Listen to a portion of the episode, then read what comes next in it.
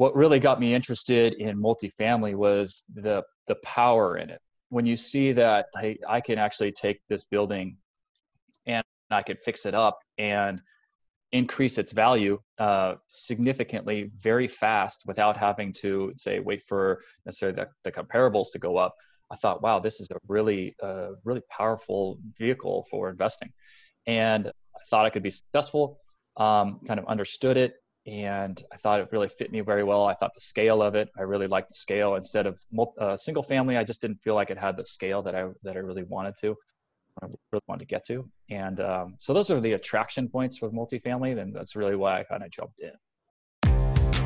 Welcome to Real Estate Deal Closers with Annette Tali, where we focus on the deals. Our guests are real estate closers who will share in detail the whole process from finding a deal to closing it, as well as strategies and tips to help you do the same. Here's your host, Annette Tali. Welcome to another episode of Deal Closers. I am your host, Annette Tali, and my guest today is Paul Shih. Welcome, Paul. Hi there. Welcome. I am so excited to have you. Uh, we connected a little bit ago after a virtual um, summit that uh, at the Cliff's event, and I am really excited to tell you about him. So let me tell you a little bit about him uh, in, from 2015 to 2018, he purchased over 100 units in Indianapolis, Kansas City, and Memphis. In 2019, he formed a company with his business partner, and they work on their first property together, a 2008 unit multifamily property in Dallas, Texas. The same year, they worked with other syndication groups on a total of 756 units in Jacksonville, Atlanta, Phoenix, and San Antonio. He is a general partner and asset manage manager in all of these deals. Altogether, in 2019, he partnered on 900 plus units spread out throughout five apartment communities. He leads Multifamily Masters, which may be the fastest growing multifamily meetup in the world.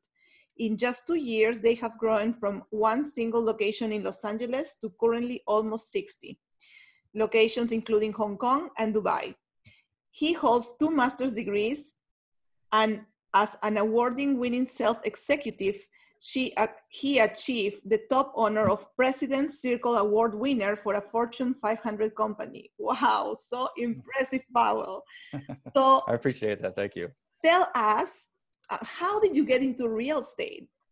Sure. You know, um, I can start off by saying that um, I started in 2015, really getting into real estate when I really started to dive in and wanted to be an owner, right? And uh, really wanted to get involved in real estate. And that was really in the single family realm. But it really kind of oh, about a year later, so it was the end of 2015, it was the very beginning of 2017 where I bought my first multifamily. So I transitioned from single family very quickly, only had uh, one or two units of um, one or two properties, and then I went into multifamily 2017 full go, and that's been my that's been my uh, focus ever since then.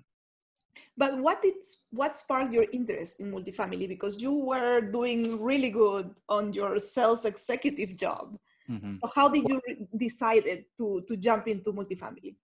Well, I will tell you also, I, I still do have my my day job, my day job. So I'm still working as a W two, and um, and and just want to know that people can do it. You know, you don't have to jump in and just and quit your day job. And actually, I probably suggest that you don't if, if you if you have that ability. Um, and so, what really got me interested in multifamily was the the power in it.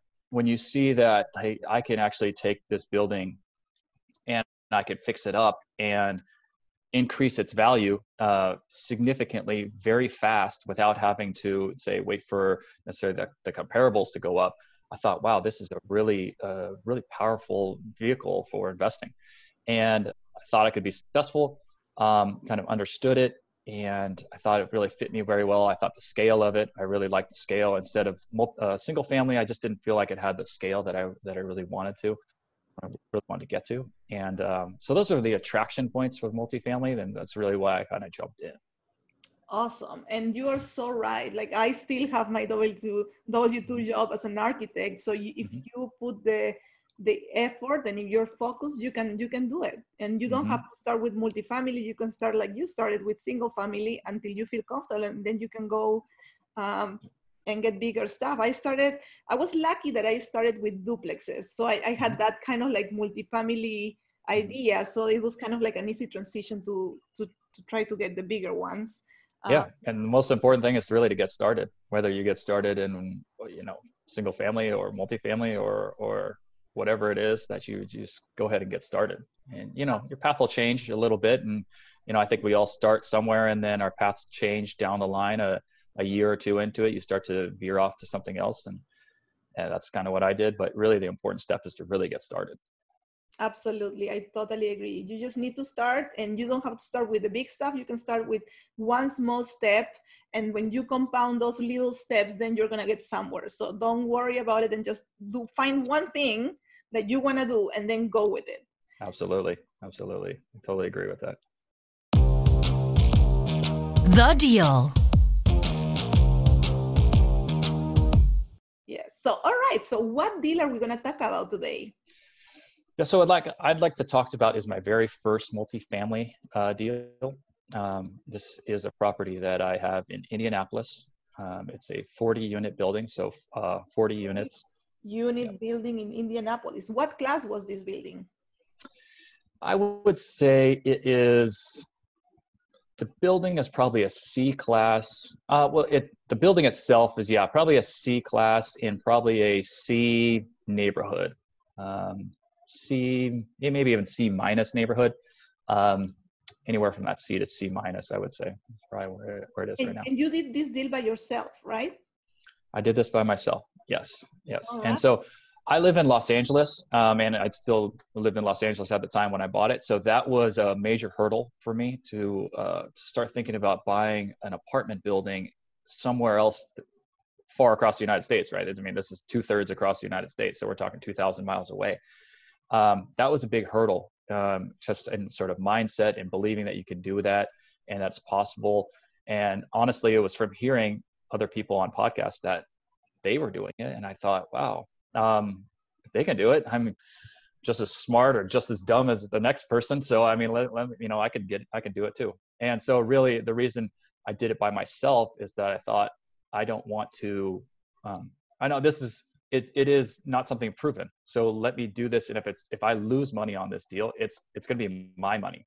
It's going to be my mistake. I, i'm not going to um, you know ask anybody else to, to join me in sort of like my mistake early on. So i that's why i said. I'll, I'll just do it by myself. If it uh, if it goes well great. I, I could look at, at doing the next one with the people but let me do this first one by myself because i need to really prove it to myself that i can do it.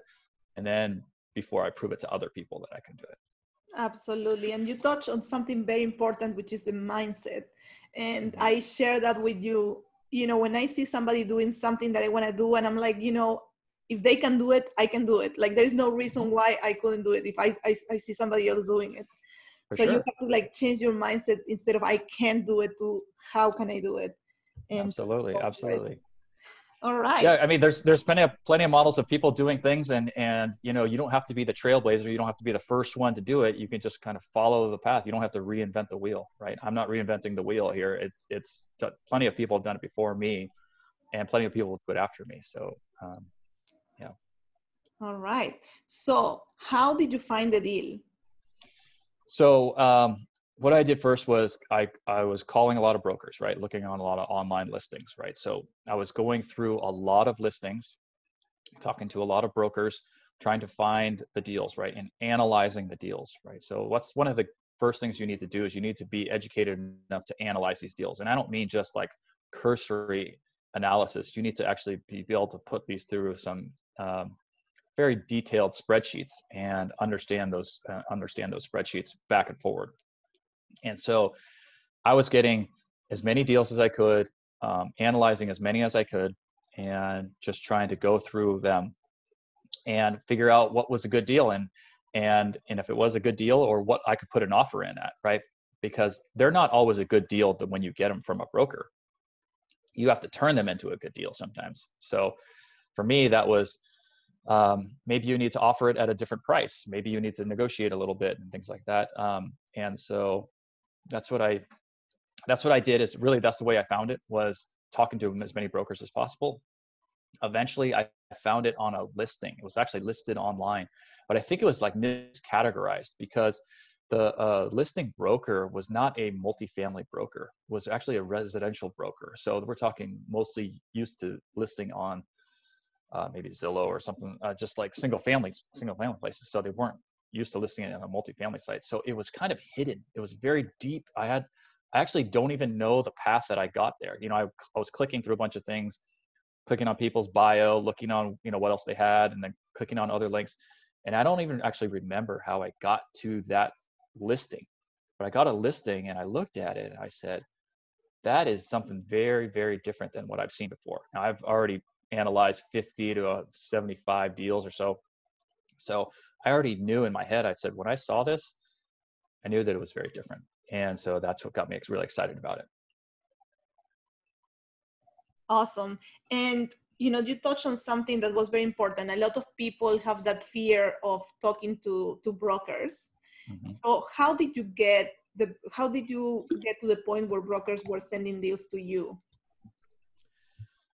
So what I tell people is that you need to respect the broker's time, um, right? So when you call them up, you need to um, understand that they are taking some time out to send you some information of something that you may or may not want, but you need to respect their time in that you need to give them an answer back asap and tell them like hey this this doesn't work for me because i'm looking for something else you know why it doesn't work for you but give them an explanation a lot of people don't like to give that um, reason that it doesn't work for them because they feel like that offends the broker but if a i mean a broker has hundreds of people they're talking to and several different deals, they're they're not offended you if you tell them like this deal doesn't work for me because I'm looking for something else. It or it, I would have to offer a price that's a little you know significantly lower than what they're off than what they're asking for.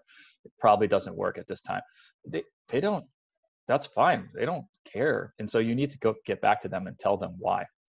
And then not only just that you're you're not um, that you're not going to purchase this or you're not going to offer on it or something like that but the reasons behind it and they, you need to be solid reasons not just like i don't really like this this building or something like, like that you need to be detailed about why you know cap rate is this expenses are this they're too high or they're too low and there's no way i could that i could um you know do operate at, at such a level.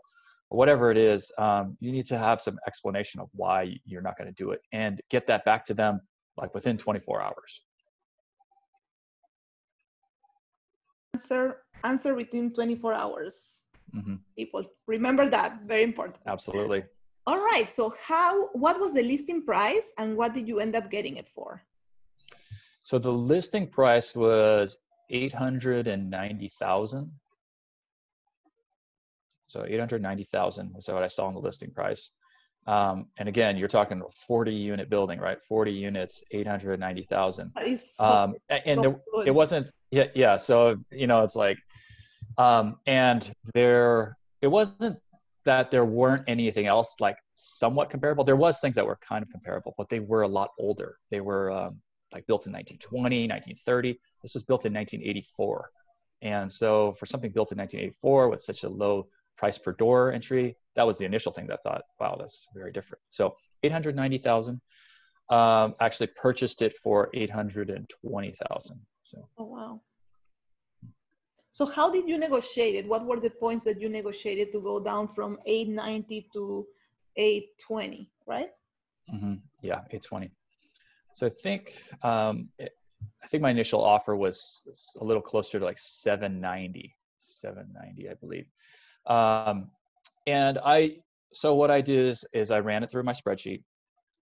I told them exactly, you know, what, um, you know, I, I looked at their income and expenses, right? Now on this property, they didn't have many of their D, they didn't have many, uh, like they didn't have their T12. Uh, they were going through a lawsuit. Uh, they're kind of distressed, distressed seller, right? Going through a lawsuit with their property manager, so they didn't have any records. Um, they only had the last like two months of records and things like that. They uh, they were getting close to foreclosure. Um, they were, you know, getting in trouble with the bank, and so they they were kind of in some hurting right there. They needed to sell, so I knew that they needed to sell, um, which is the kind of obviously the kind of opportunity that you want to that you want to find. Now, when I ran through my analyzer, I thought, you know, like um, it would, you know, I figured out what point it would work, what point that I could offer at, um, and and then I just told them, I said, you know, based off of your income expenses, which I can't really project, you can't really even show me the past, you know, six months. You can only show me two months. I can't really, you know, take this for, you know, 100%. So I have, you know, I have to negotiate down. I have, you know, you use those things to your advantage. You know, they were able to give me their tax returns and things like that. But I was like, you know, just based off of these income expenses, I'm seeing that uh, the price point is at 890 is a little too high you know, I, I think that I could probably come in and close this pro- deal really quickly at 790. You know, and then it was like back and forth, you know, back and forth, and and um, but then we we ended up settling at 820. So that is such a good deal. I mean, it was already well. It, it really depends on the rents, but compared to South Florida, I'm like ah. Sure. yeah, I know exactly. You six like, unit. You, know, you get a six unit eight hundred thousand in South Florida. I, I I hear you. I hear you. When I live in LA and I see these see these numbers too, I'm like, what? 890, 40 units? People are like, what are you talking about? That's right. Like a but it really depends duplex. on the rents and the income, right? So what were the rents when you yeah. bought it? The rents were averaging about four hundred and fifty-five dollars, I think. I think what I averaged when I looked at the average. I believe it was four hundred and fifty-five dollars. Oh, that's amazing. Uh, yeah. That's a, that's pretty good. Mm-hmm. All right. So how did you how did you fund this deal? You said you wanted to do it alone and you didn't want to risk other people's money. So how did you get uh, the mm-hmm. funding for this deal? Yep. So I did use a bank, um, use the bank to do it in terms of the down payment and everything. That was money that I had. So I I had um, I liquidated some of my uh, 401k and things like that. But I basically tried to fund it myself. So savings that I had, liquidation of 401k, sold a few things. I had a motorcycle, sold the motorcycle, um, just whatever I could really to kind of just say like, look, I'm, I'm, I'm invested in this. I want to, I want to get this done. And so, um, was able to, you know, was able to get my local, my local bank, which is kind of hard, you know, actually to get, to get your personal local bank when you live in LA to fund a deal in uh, apartment deal in Indianapolis uh, doesn't always work out. So um, that was that was kind of some steps. Some of it being lucky, but some of it being uh, very fortunate to to get that deal done and, and have that approved. So. Absolutely. I just actually spoke with my um, my bank they funded one of my mm-hmm. deals here in Florida, but I'm doing some out of state investing and they are like, ah, we don't feel comfortable going out of state. So we're going to have mm-hmm. to find a different bank to, to do it out of state. So it, yeah, it, it is hard sometimes to get your bank to, to loan you money for, for out of state investment, especially yeah, when a large one.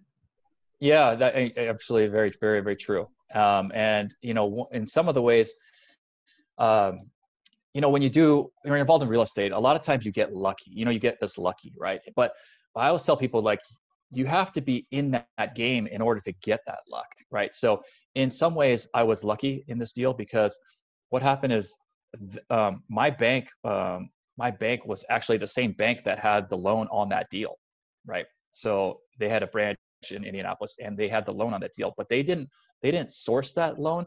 They actually were um, instead they were uh, they they didn't source it but they um, they had acquired another bank and they just acquired that loan um, at mortgage as well.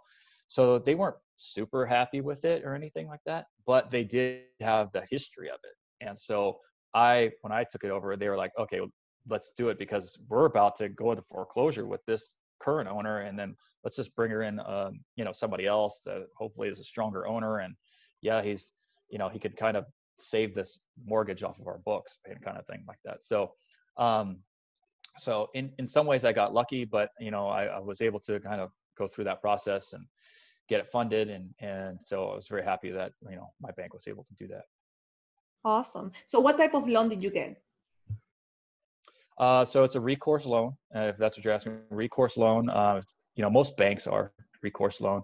Um, it was a 25-year amortization, and I think at the time it was a four and a half uh, percent. Uh, I, I, believe. No, actually, take that back. It was three and a half. It was three and a half percent. Um, five. It was. It was a one-year term. So that was kind of the interesting part, right? So they gave me one year and said, "Hey, this, you know, it's one year," and I was like, "Okay." Um, for, for most most places, that's you know can be kind of risky, right? To take a one year a one year term term on it, and they were saying, "Look, Val, you you don't have any multifamily properties. This is out of state. We don't know if you know how it's going to perform. We just want to make sure that we're safe." So um, you know, I, I just took it. I said, "Okay," and they said if it you know if it works out if you're paying you know things are things are going well obviously we can just renew it the next year so the next year they renewed it um, and i think they renewed it um, and then what they said is like look if it's the interest rate or whatever we renew it at we're to we're to renew it at whatever interest rate it's at that time and at that time it, the interest rate went up so it went up to 4.5% so then i was paying the same loan um, so it had already uh, had a year off of it um, and, and it was another one year renewal, uh, 4.5% interest. So I was paying a little bit more, um, but they, what they wanted to see was they want they were giving me like basically two years to kind of prove out so that I had two years, or I could say, hey, I've, I've operated this for two years, and then let's renegotiate a loan. And so then I I um, did it again. So after that second year, um, I went to to my renewal, and I renewed it this time uh, for five years. So that was just last year. So that was last.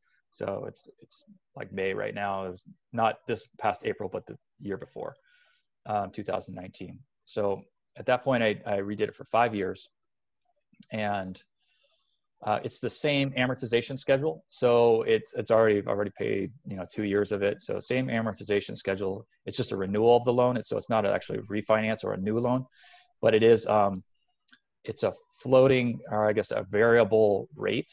And so at the time it was 4.5% that I renewed it at. Kind of stayed at that rate. Um, and this year it actually it resets every year to uh, you know the floating rate resets. So it reset in April, which if you know if you follow the times like that is yeah extremely uh, down down down down down. So right now it's currently at 2.125 for the next year, right? So for the foreseeable next year, it's 2.125 as far so as the variable rate is every year. It, it's not for the term of the loan. It's every year. Yeah, the oh. way that it's negotiated, it's every year because uh, I removed the prepayment penalty on it. So that if I was originally thinking about selling uh, pretty quickly, so I was thinking, well, if I sell, I have a five-year term. I don't want to pay this prepayment penalty. I'd rather um, take the variable and just sell it pretty quickly. So did you negotiate that or did they offer to you those two options? Um, yeah, it was kind of back and forth. They kind of gave me the options, and I, I said, you know, what's more important to me is to, to remove the prepayment penalty um, because of my plans to to sell that property. Um, so that's what I was a little more concerned about, and um, and so that's what they gave me. Did you have to to pay any fees every time that you renewed? Like you had it for a year, for a year, for a year? No, no, I don't. There's no, uh, there's no um, renewal fee or anything like that. So just, uh, just the renewal of the loan. And so. All right. Awesome. That is a, you know, it was kind of like a test drive for them to see if you could mm-hmm. perform and it, it worked. Uh, I would be a little bit concerned about that one year balloon. Uh, but I sure. guess it's a really strong deal and, and you mm-hmm. know it's, it's, you know, you can turn it around, there's no reason to, to not do it. Yeah, and truthfully, it's like if you want the deal, sometimes it's you know it's not optimal. You know, it's uh, obviously I don't want a recourse, I don't want a one year term, but I understand that you know they're you know every, you know i understand they're they're not i'm not a seasoned investor at that point i have at that point i have one or two units and they're all single families right so they're they're and the, this property is in indianapolis i'm in los angeles you know a lot of things like that but i would say they didn't like i've gone through other other um you know other other properties now and other other lenders and everything will kind of like sort of rake you through the coals and everything. This this lender doesn't really. I mean, they don't hold any they don't hold any like capex reserves. They don't have any draws. They don't have anything like that. It's just kind of like no we have you know pay us a down payment and that's it. The rest of it you do on your own. You know we don't we don't impound your taxes or any any kind of things like that. They're just like no you pay that on your own just make sure you pay us and show us your your certificate of insurance every once a year. And it's like other than that they don't they don't say anything. So it's it's really easy to deal with. So it's worth the flexibility that you get to yeah. I i would, I would certainly i've told them again that like, the more properties that i get that are in this area you know like if i'm looking at something that that they may want to bid on then i'm happy to bring them in and take a look at it. Awesome. Yeah. You're building that relationship you know like repeat mm-hmm. Business. All right so what was your plan for your exit strategy? So you know that this is the kind of uh, the interesting i don't know an interesting part of it is that when i went into this i was thinking hey i'm going to hold on to this property for 10 years or something you know i'm going to get it.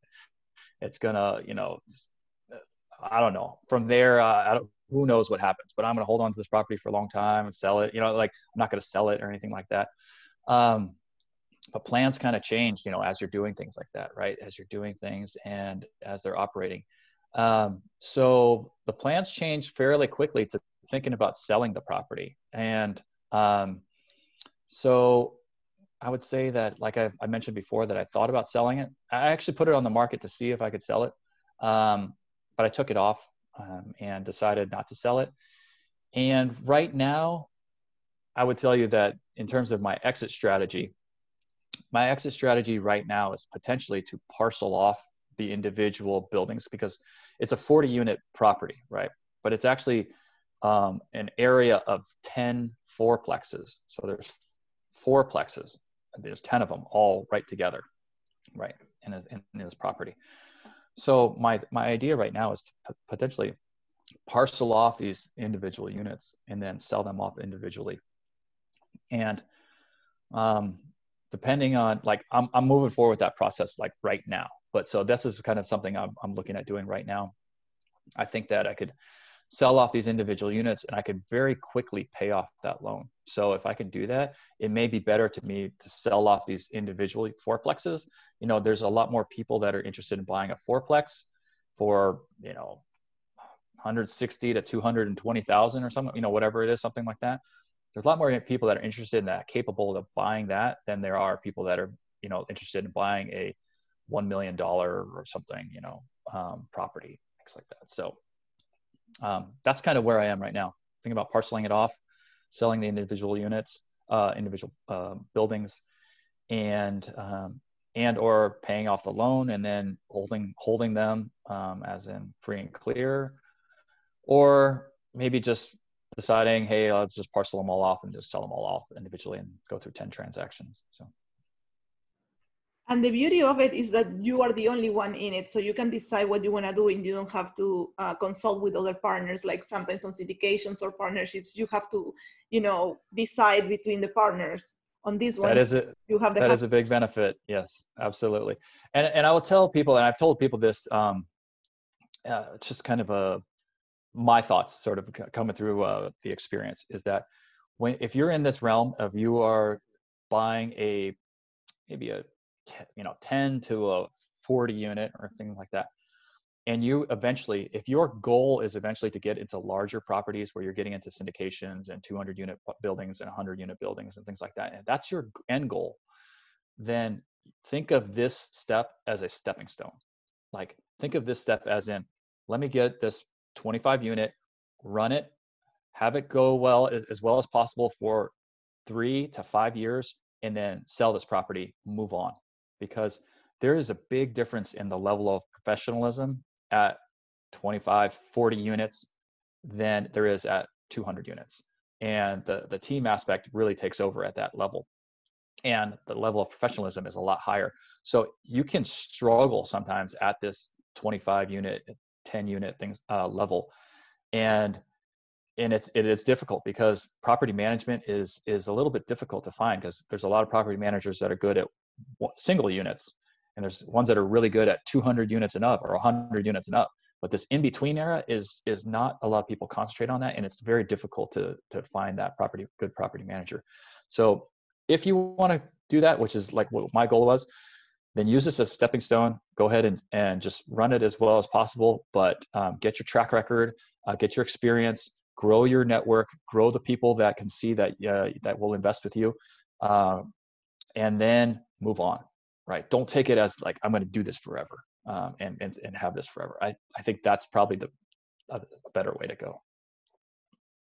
Absolutely, and I think when you start, you know, like, oh, I'm gonna buy a hundred houses, and then you have you buy like three or four, and then you realize you know this is not that easy because of the locations you know i'm like okay let me buy a six unit instead okay that's what i mm-hmm. did a six unit mm-hmm. and then mm-hmm. once i bought it i'm like i should have gone bigger you know like mm-hmm. this all this work with the commercial loan and all these steps that i had to do it would have been exactly the same to get a 10 unit or a 20 unit so mm-hmm, you know mm-hmm. and, and that's the, the path that i'm going you know and, and, like you said it's like a stepping stone you know i started with duplexes and then you know i, I went to the sixplex and you know i'm going mm-hmm. now we're in we got an loi for a 24 unit so Good. You know, just going Good. you know it's it's it's a process and it might change you might start one way and then you know you are going to grow into something else yeah yeah it, it's it's great. You're on you're on a great path if you know and all, everybody's path is different right? So some people want to stay in and say the 40 60 unit want to stay in that size and that's great. It also depends on where you live and where you're buying as well right? But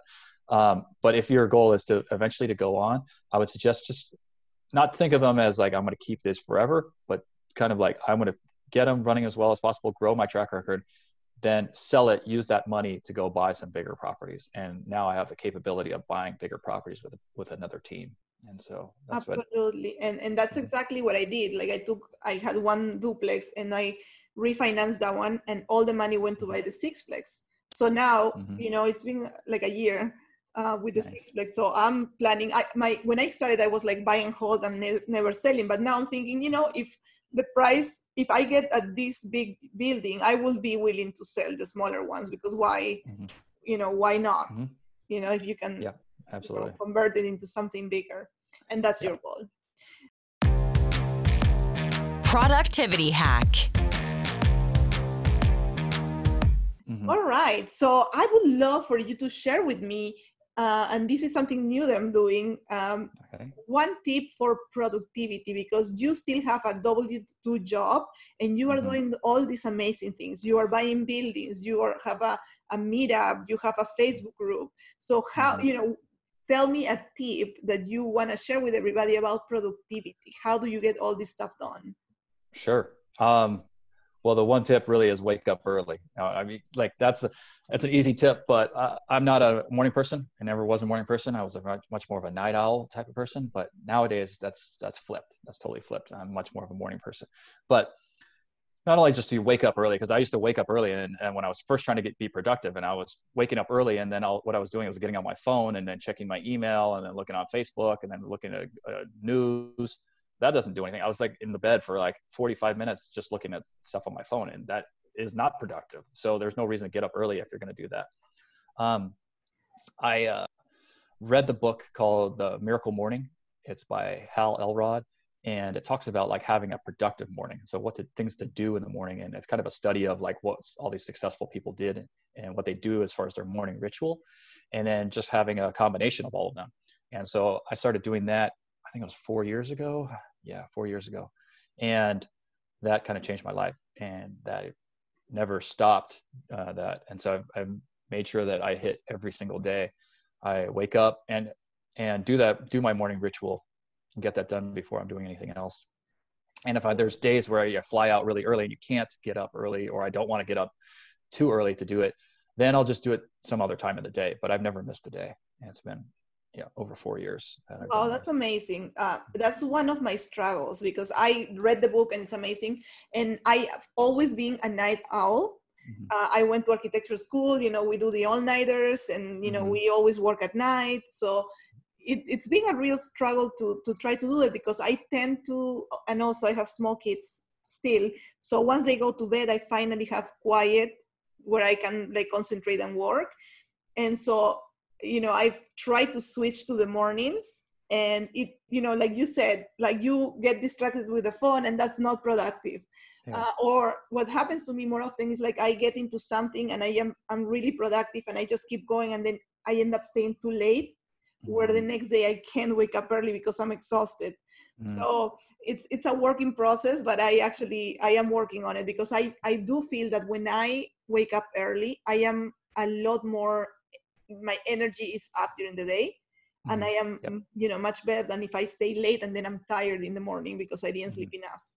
yeah Yeah. absolutely i mean and, and once you start doing it and, and you get into that routine and, and it's just that you continue to not you know just that's that's who you are now eh, you know it just can snowballs on each other and and you just there's many things that you you'll be able to do uh, if you just like start early in the morning Absolutely.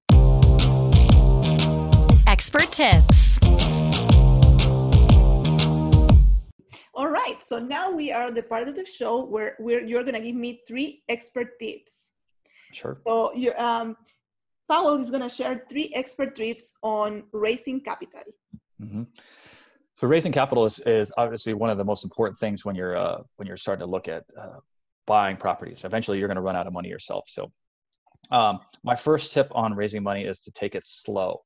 And when I mean take it slow, is that when you're approaching people, this is a long-term process of of, of getting a relationship with somebody, and and then um, you know before you start to ask them for or ask them if they're going to invest with you, um, things like that. So you know it's not something that happens very quickly. You know it's not something you show somebody uh, um, one of your uh, you know deal summaries and say hey are you going to invest? And you know do you do you have some money to invest it, this is a slow process so you have to you know there's multiple touch points that you want to go through but there's uh, you want to take this very patiently right?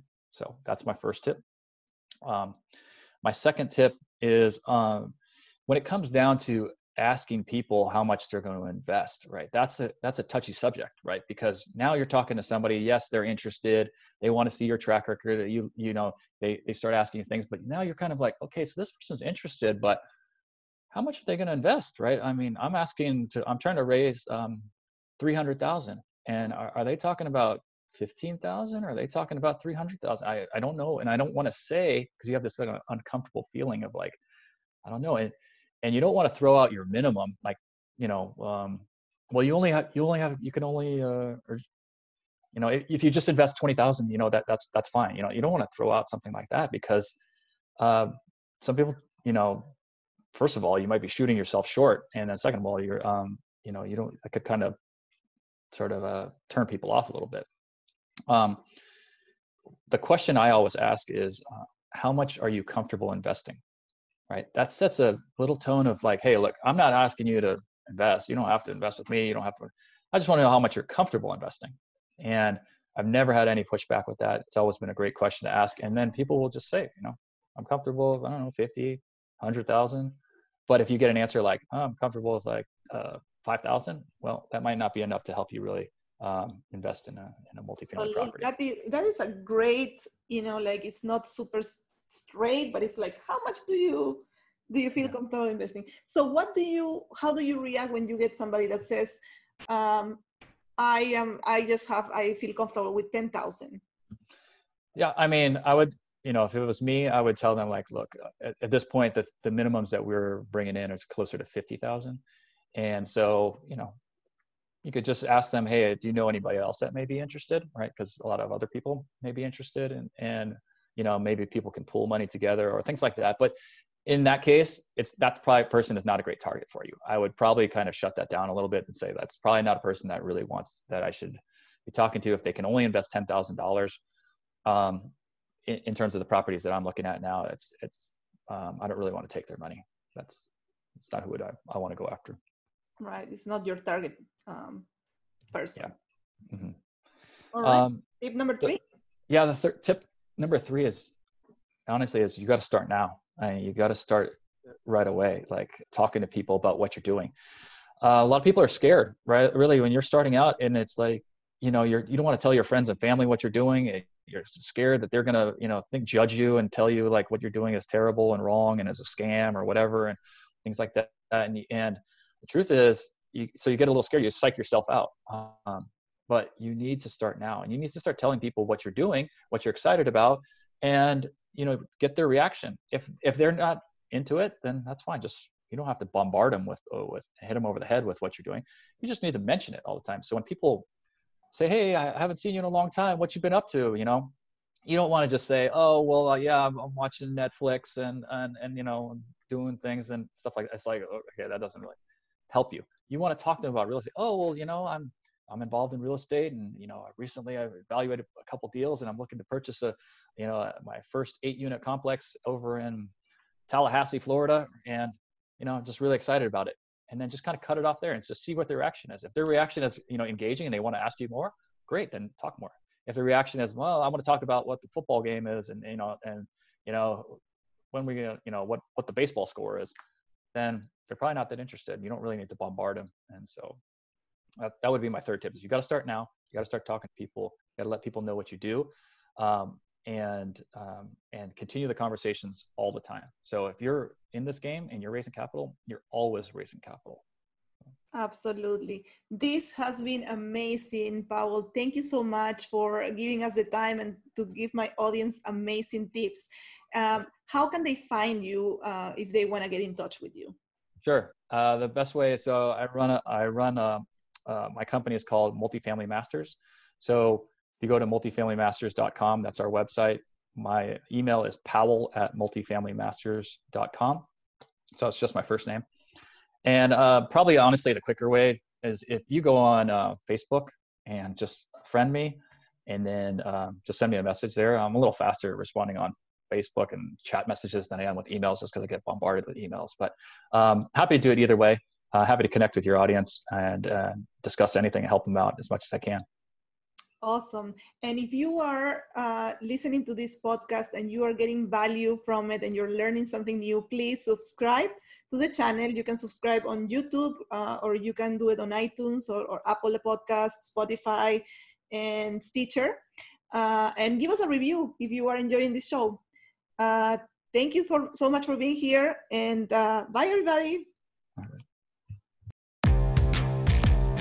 This was Real Estate Deal Closers with Annette Talley, brought to you by Talley Investments. We hope that you enjoyed this episode. Our goal is to provide amazing value on your real estate journey. Connect online at www.talleyinvestments.com, where you can find this episode and more. Did you like this episode? Subscribe, like, and share.